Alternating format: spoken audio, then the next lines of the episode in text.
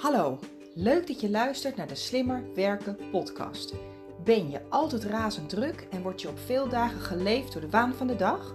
Voel je jezelf hierdoor vaak opgejaagd en gestrest en merk je dat dit in kosten begint te gaan van je gezondheid en je privéleven? Dat is niet nodig, want je kunt er iets aan doen. Mijn naam is Jennifer Boskeljon en met Werk Slimmer Niet Harder is het mijn missie om jou te helpen met het creëren van meer overzicht, controle en balans in je werk en je leven. In deze podcast deel ik slimme tips en inspiratie met jou, zodat ook jij kunt werken en leven met minder stress en meer plezier. En je uiteindelijk meer tijd en energie hebt voor dat waar je echt blij en gelukkig van wordt. Luister je mee? Ik heb er zin in.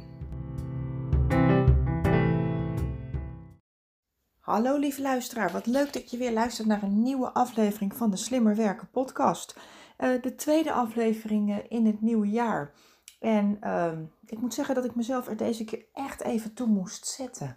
Ik heb uh, een aantal weken echt lekker rustig aangedaan. En in principe had ik mezelf voorgenomen dat ik vanaf deze week, dus tweede week van januari, weer echt ging knallen. Maar op de een of andere manier voelde ik het niet ik kon nog steeds moeilijk mijn bed uitkomen. Had er ook wel mee te maken dat ik deze week maar één fysieke korte training gepland had staan en één coachgesprek.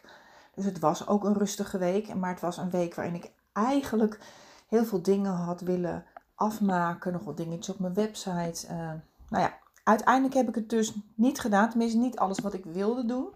En daar voelde ik me ook eigenlijk ook wel best wel vervelend over. En daar heb ik nu. Uh, nou ja, een soort van acceptatie voor. Het is, heeft zo moeten zijn. Ik had gewoon niet de juiste energie. En uh, zoals je misschien al weet, uh, ik ben ook ontzettend enthousiast over het gegeven dat je de energie moet pakken op het moment dat die er is. Hè, dat je met de stroom meegaat. En als het voelt alsof je tegen de stroom in moet zwemmen, dan is het gewoon niet het juiste moment om iets te doen of op iets om te, aan te pakken. En enerzijds ben ik me er wel van bewust dat uh, dat ook kan impliceren dat ik dus um, uitstelgedrag vertoon. Met het idee van ja, de energie is niet goed. Hè? Het kan een ontzettend groot excuus zijn. Um, maar tegelijkertijd um, heeft het zo geen zin om achteraf te balen van iets wat je niet hebt gedaan. Want je hebt het niet gedaan. En je kunt de tijd niet meer terugdraaien. En uh, energie die er niet is, die kun je niet creëren. Behalve door uh, nou ja, andere dingen te doen. Misschien wat op te ruimen of nou ja, wat dat heb ik overigens wel gedaan afgelopen week. Ik ben verder gegaan met het opruimen van mijn mailbox. Uh, ik ben verder gegaan met uh, het afmaken van, het, uh, van mijn drie vision boards waar ik het in de vorige aflevering over had. Ehm, ik heb wat marketingacties uitgezet. Dus ik heb best wel wat gedaan. Maar uiteindelijk niet alles wat ik wilde doen. Um, gelijk een mooi bruggetje naar het onderwerp waar ik het vandaag met je over wil hebben. En dat heeft te maken met het maken van tijd voor jouw prioriteiten. Bijna alle mensen die ik spreek, zakelijke professionals, jij hoort daar waarschijnlijk toe, want jij luistert ook naar deze podcast. Dus je hebt het op bepaalde momenten, manieren, heb je in ieder geval het gevoel dat je druk hebt. En um, als ik aan mensen vraag van, joh, doe jij wat je belangrijk vindt? Maak jij echt tijd voor, of heb jij echt tijd voor jouw prioriteiten? Dan krijg ik bijna altijd het antwoord, daar heb ik geen tijd voor. Alleen, ik wil je uit de droom helpen. Het is echt een bullshit excuus. Het is nooit een kwestie van geen tijd hebben. Het is altijd een kwestie van geen prioriteit ergens eraan geven. Want als iets belangrijk genoeg voor je is, dan ga je het gewoon doen. Punt. Even een concreet voorbeeld. Een van mijn prioriteiten zijn bijvoorbeeld mijn klanten. Het moment dat ik een klantaanvraag krijg, of het nou een nieuwe klant of een bestaande klant, dan probeer ik daar, of dan zorg ik dat ik daar zo snel mogelijk op reageer. Is gewoon een prioriteit, daar maak ik tijd voor. Iets anders is uh, bijvoorbeeld eh, yoga, wandelen, dat soort dingen, daar maak ik tijd voor. Ik heb voor mezelf besloten dat dat een prioriteit is in mijn leven, dat het me wat gaat opleveren. En natuurlijk zijn er honderdduizend andere dingen die ik zou moeten of mogen doen, want daardoor doe ik sommige dingen niet.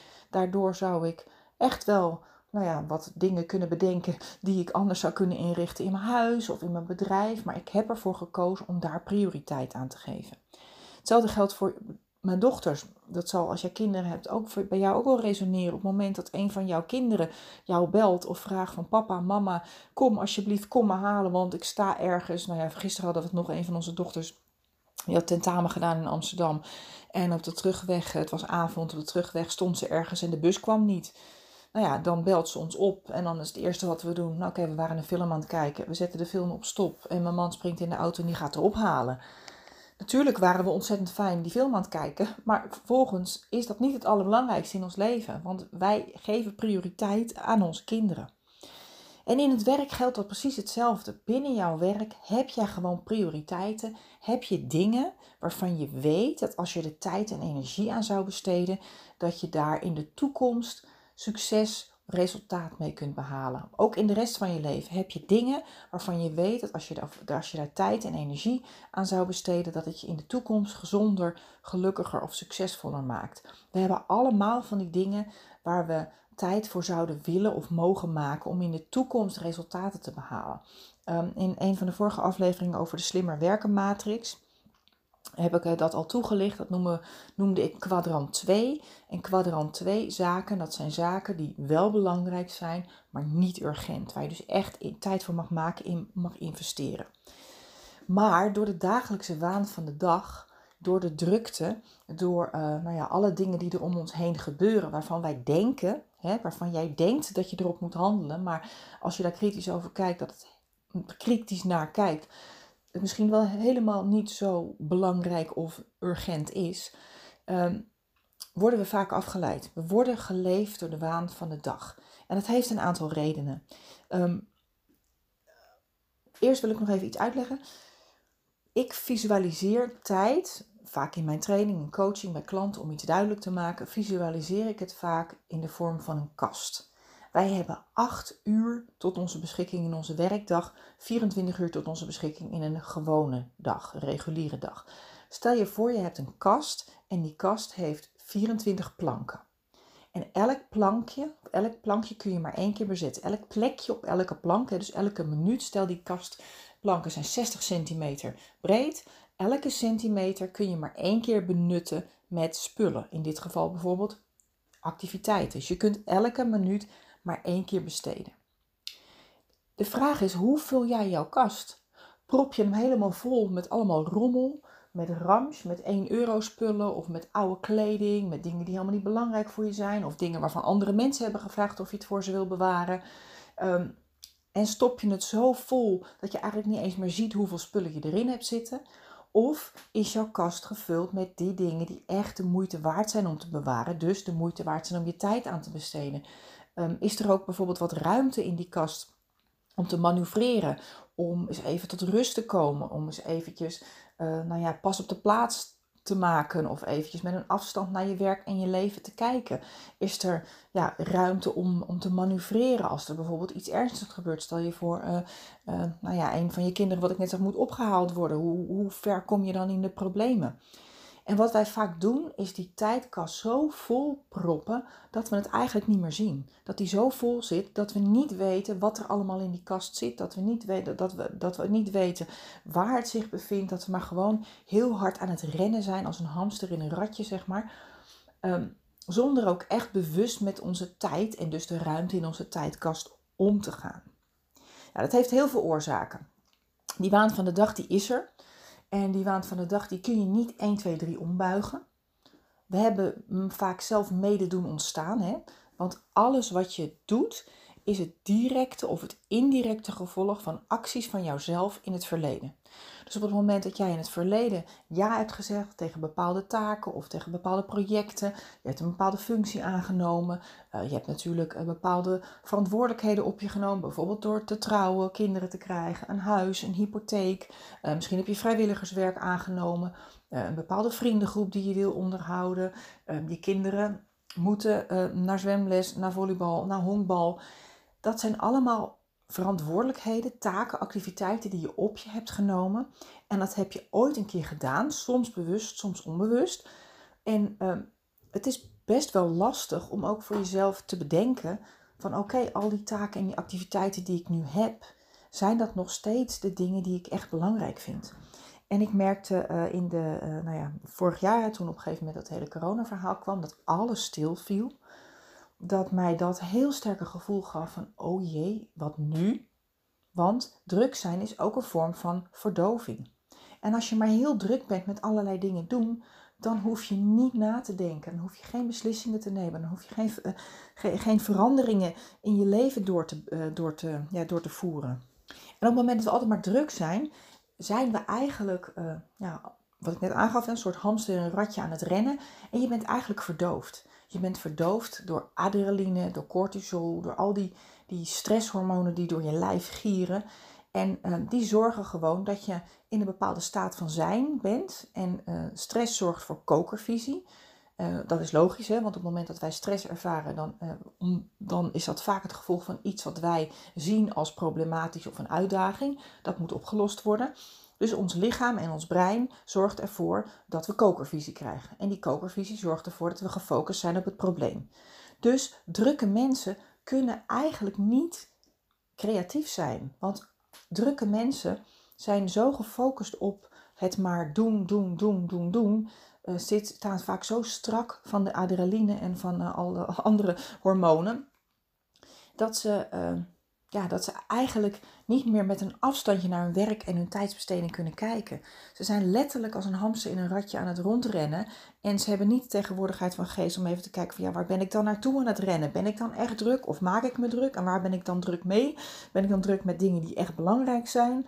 Um, je bent gewoon te druk om, om, om na te denken. Sterker nog, je hebt niet eens de hersencapaciteit uh, over, beschikbaar, omdat ons ja, ons bewuste brein, ons grote mensenbrein of ons, uh, uh, ja, in ieder geval ons creatieve brein, op dat moment eigenlijk op een laag pitje staat. Want je kunt je alleen maar focussen op ergens op tijd zijn, iets afmaken, een deadline halen, de kinderen wegbrengen.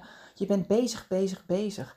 En um, ik heb een tijdje geleden geconstateerd, dat heb ik vooral ook bij mezelf geconstateerd, maar ik constateer het ook bij heel veel mensen die ik spreek en uh, heel veel van mijn klanten. Um, dat wij vaak druk zijn om onszelf te verdoven. Dus druk zijn is niet een teken van, van kracht en het is geen teken van kijk eens hoe goed ik ben. Nee, druk zijn is gewoon een kwestie van eigenlijk van luiheid. Want door druk te zijn verdoof je jezelf. Want dan hoef je niet die dingen uh, te veranderen, niet die dingen uh, in te zien, niet die gesprekken te voeren, niet die projecten op te starten. Uh, al die dingen ja, waarvoor je zegt van ja, daar heb ik nu geen tijd voor, want ik ben zo druk. Dat zijn vaak ook dingen waar je stiekem misschien wel een beetje tegenop ziet. Het kunnen dingen zijn die je moeilijk vindt, het kunnen dingen zijn die je lastig vindt. Het kunnen natuurlijk ook conflicten zijn. Want op het moment dat jij uit die red race stapt, dan zul je ook bij andere mensen moeten toegeven. Dat je bijvoorbeeld hulp nodig hebt of je zult nee mogen zeggen tegen nieuwe vragen en verzoeken. Um, je zult hulp mogen vragen van de, de, mensen in je gezin, van je partner, van je kinderen. Uh, je zult nee mogen zeggen tegen collega's, bijvoorbeeld als ze vragen of je mee wil doen aan een projectgroep of als je bij een vergadering wil zijn. En vaak zijn we dan bang dat we ons uh, nou, niet geliefd maken. Hè? Want als mens zijn wij ook ontzettend een kudde dier.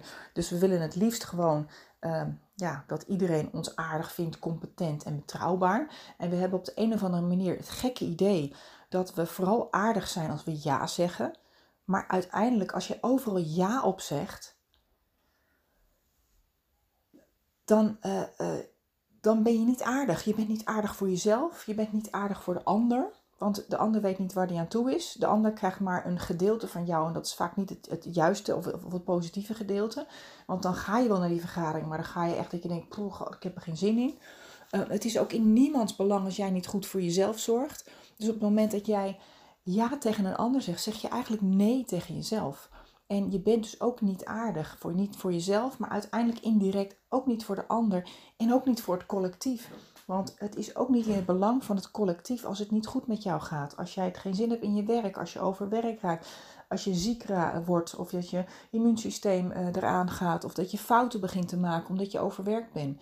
Dus het is in ieders belang als jij goed voor jezelf zorgt. Dus zeg ook af en toe nee tegen een ander. Want als je nee tegen een ander zegt, zeg je ja tegen jezelf. En dan zeg je ook ja tegen jouw eigen prioriteiten. En op de korte termijn vermijd je misschien een conflict. Hè? Want je moet op de korte termijn um, moet je iemand teleurstellen. Um, het grappige is dat we.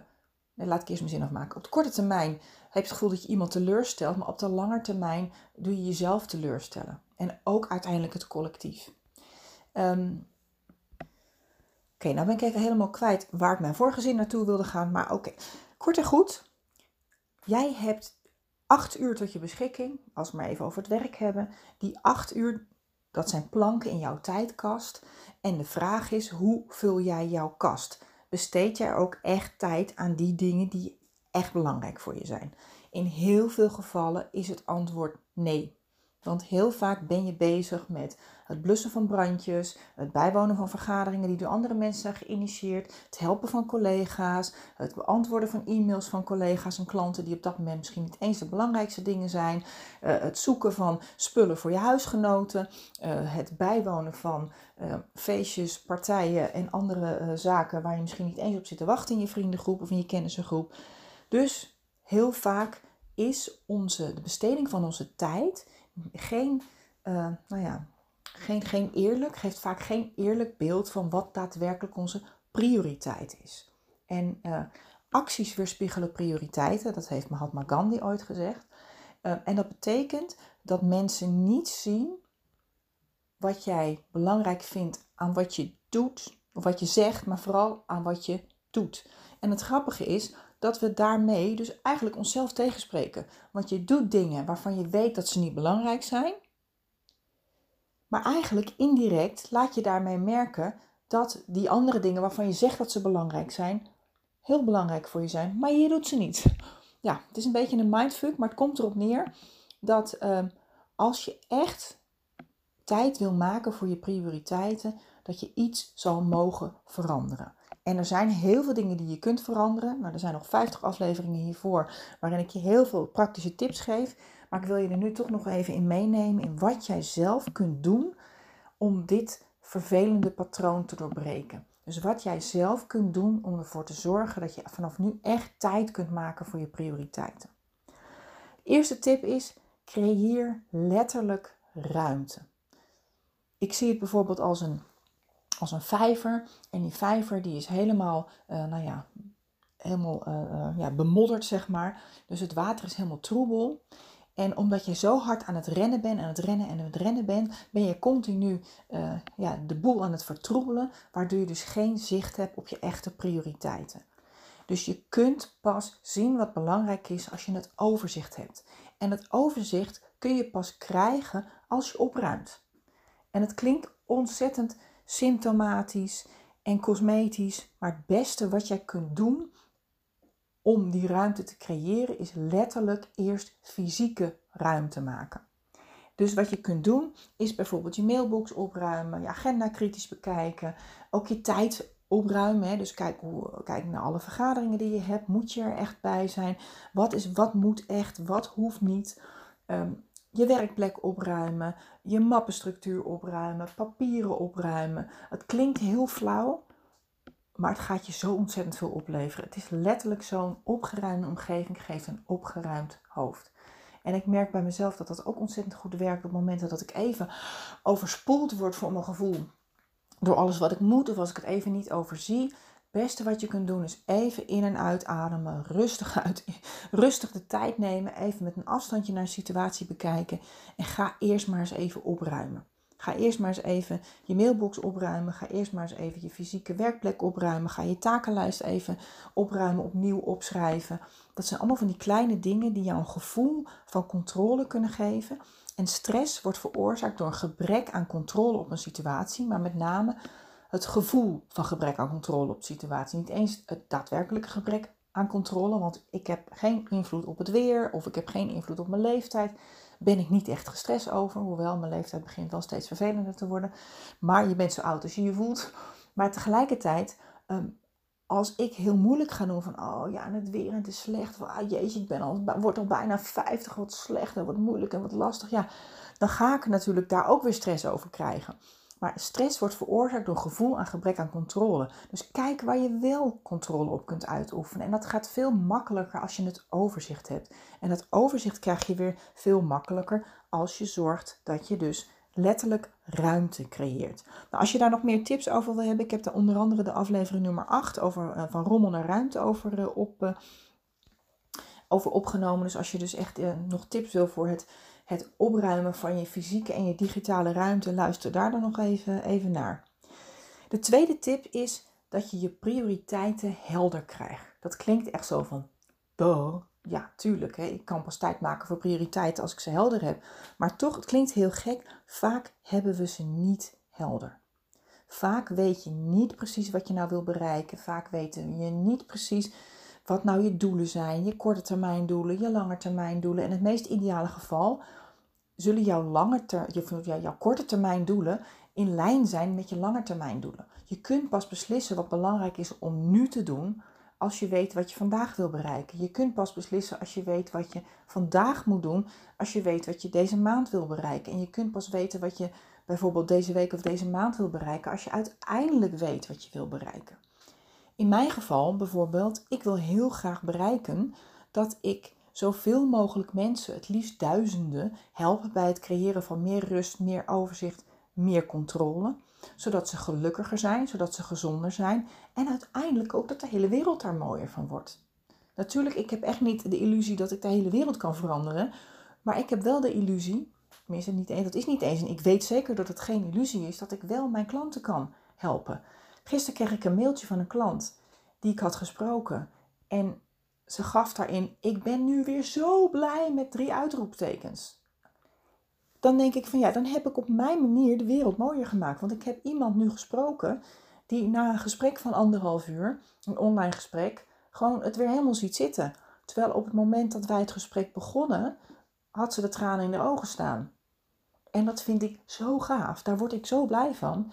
En de podcast, daar krijg ik ook reacties op. Ik krijg regelmatig berichtjes van mensen van, oh, die aflevering was goed of daar ben ik blij mee, dankjewel. Um, de whitepaper die ik heb op mijn website heb staan, of de posters die ik deel, of alles op LinkedIn. Ik krijg zo, zo vaak reacties van mensen dat ze er echt blij mee zijn. En daar word ik blij van. Natuurlijk, het is, het is niet zozeer dat als ik die reacties niet kreeg, dat ik dan mijn werk helemaal niet leuk zou vinden. Maar het maakt mijn werk wel leuker. En ik wil echt graag mijn missie volbrengen. En daarom is het voor mij ook makkelijker om per dag te bepalen wat ik moet doen. Wat mijn prioriteiten zijn.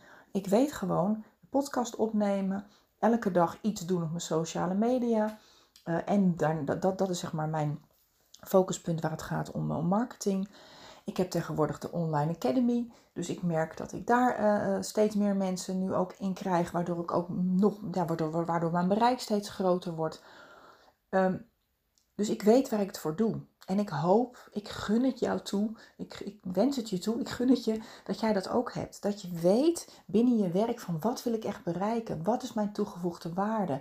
Waarom ben ik hier? Um, wat is de toegevoegde waarde van mijn organisatie, van de organisatie waar ik werk? Wat is mijn rol daarin? Want als je weet wat jouw rol is en wat je, dan is het makkelijker om te bepalen wat je wil bereiken. Dan is het ook veel makkelijker om te beslissen waar je echt je tijd aan kunt gaan besteden. En dan kun je ook makkelijker helder krijgen of makkelijker signaleren welke dingen daar niet aan bijdragen, zodat je ook makkelijker hoofd- en bijzakken van elkaar kunt gaan onderscheiden. Dus een aantal hulpvragen die je jezelf daarbij kunt stellen is, nou, wat wil je bereiken? Bijvoorbeeld, hè? Nou, dat gaf ik net al aan. Zorg dat je je doelen helder hebt. Zorg dat je je taakfunctieinhoud helder hebt. Zorg dat je hopelijk ook het doel van de organisatie op je netvlies hebt.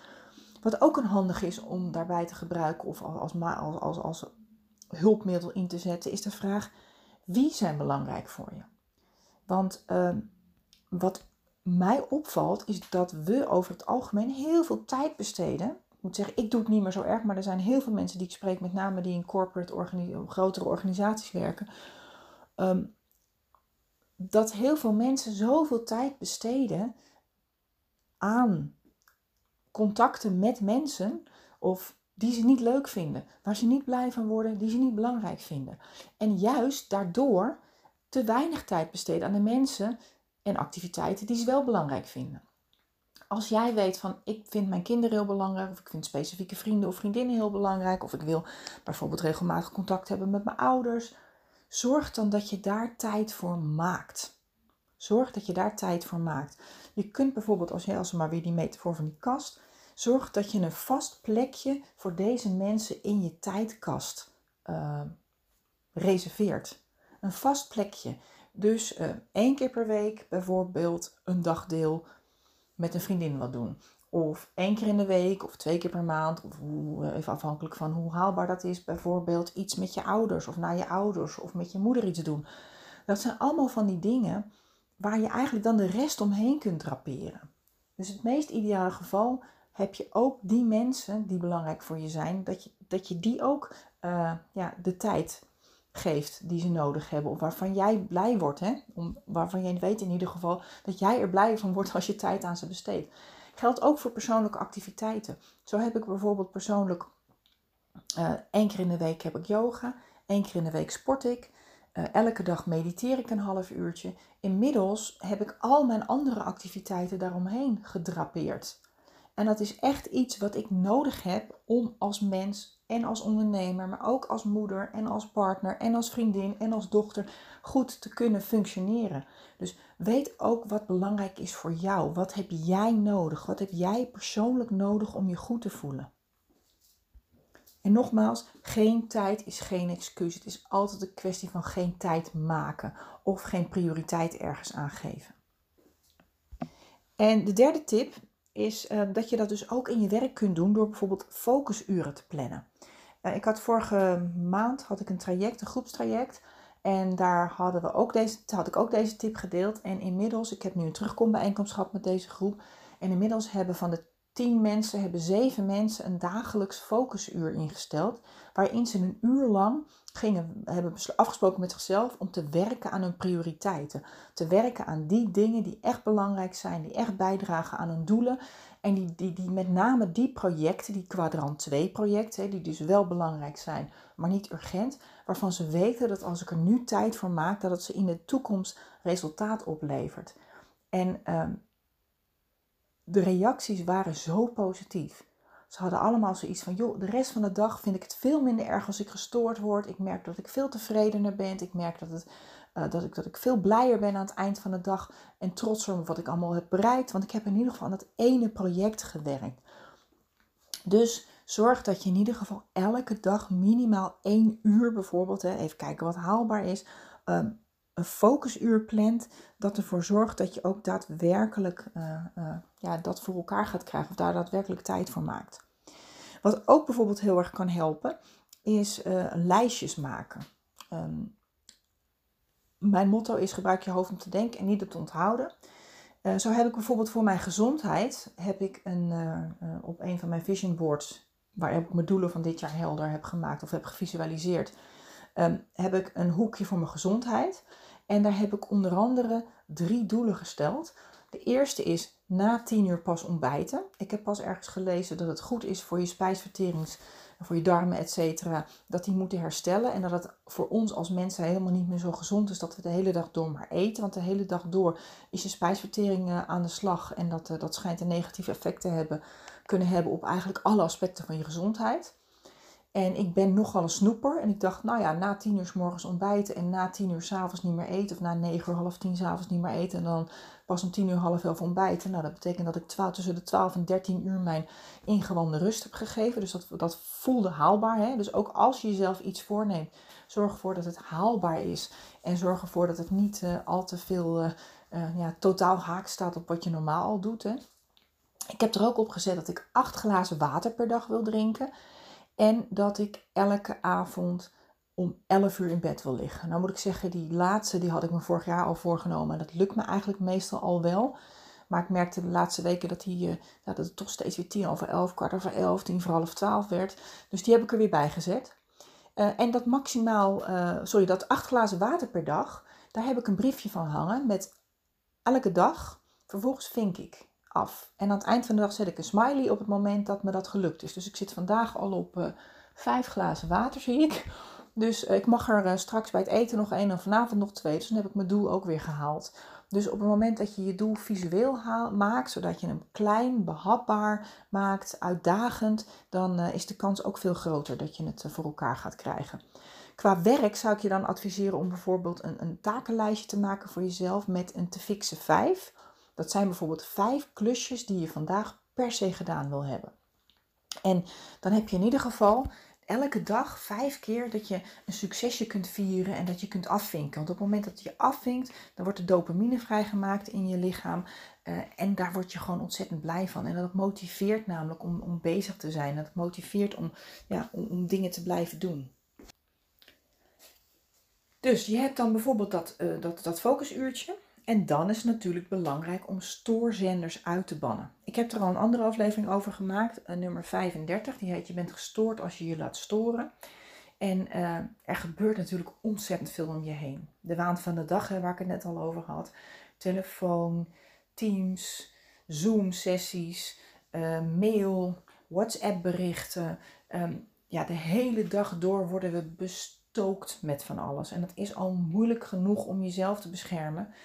Want we zijn van, van nature al super snel afgeleid, omdat we nou eenmaal een brein hebben wat alle kanten op gaat.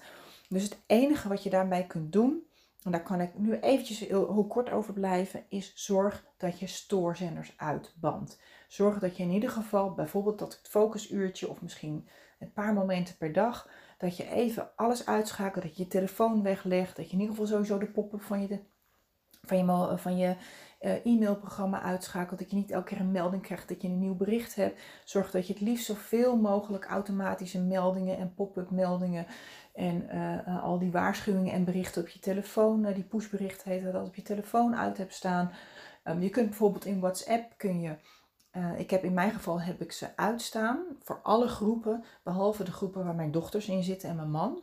Uh, daar, zit, daar wordt ook vaak onzin in verstuurd, maar tegelijkertijd heb ik zoiets van ja, als er eentje staat van mam, ik sta hier of ik ben later of ik blijf niet eten of kan die en die blijven eten, dan vind ik het toch wel fijn om die dingen wel, uh, wel te kunnen zien en te kunnen lezen. En voor de rest heb ik al mijn groepen uitstaan.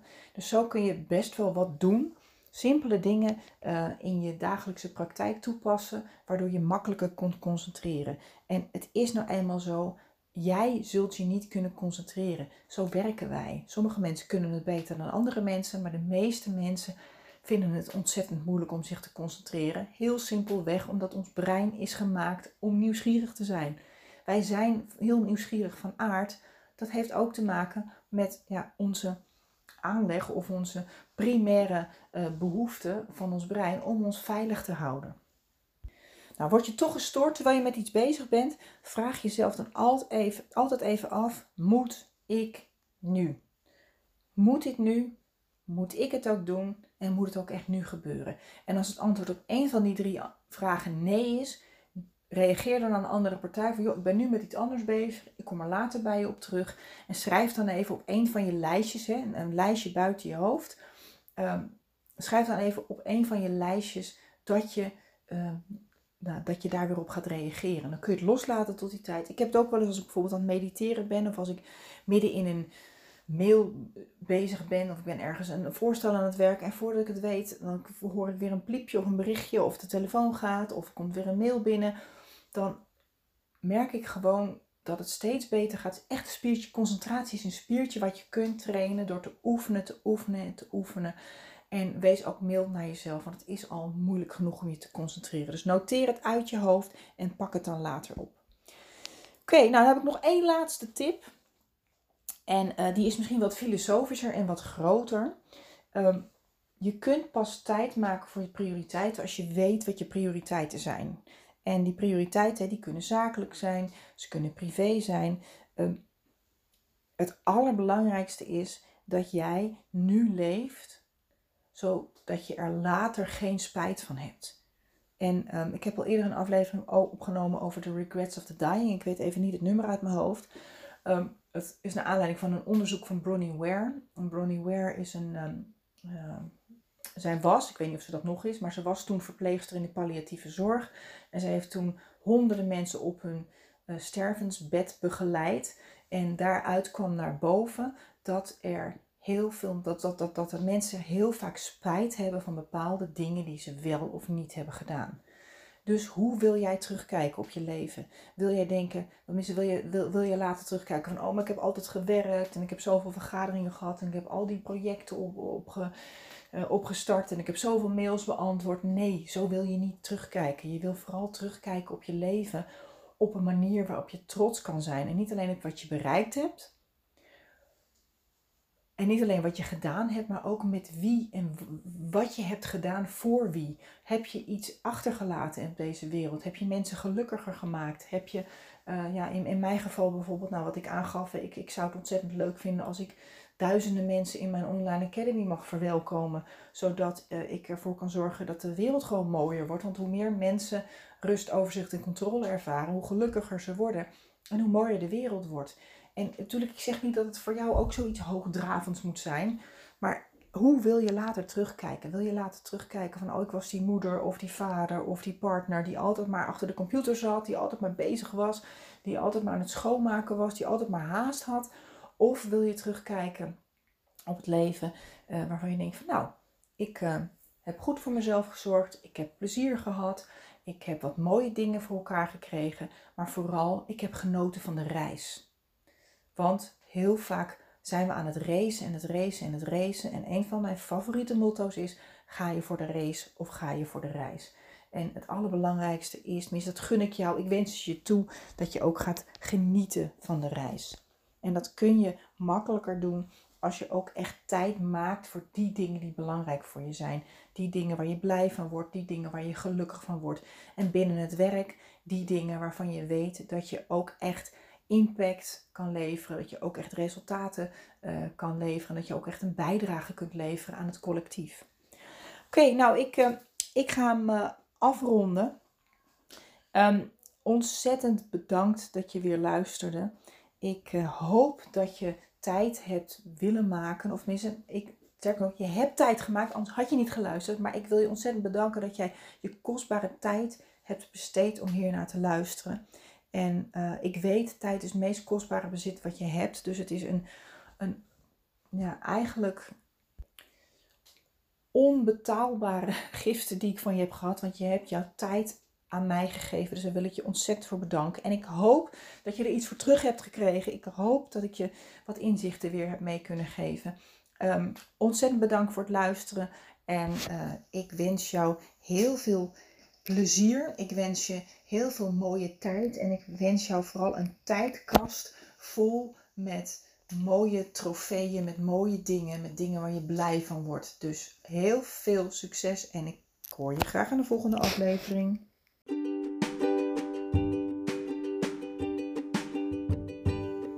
Bedankt dat je hebt geluisterd naar de Slimmer Werken podcast.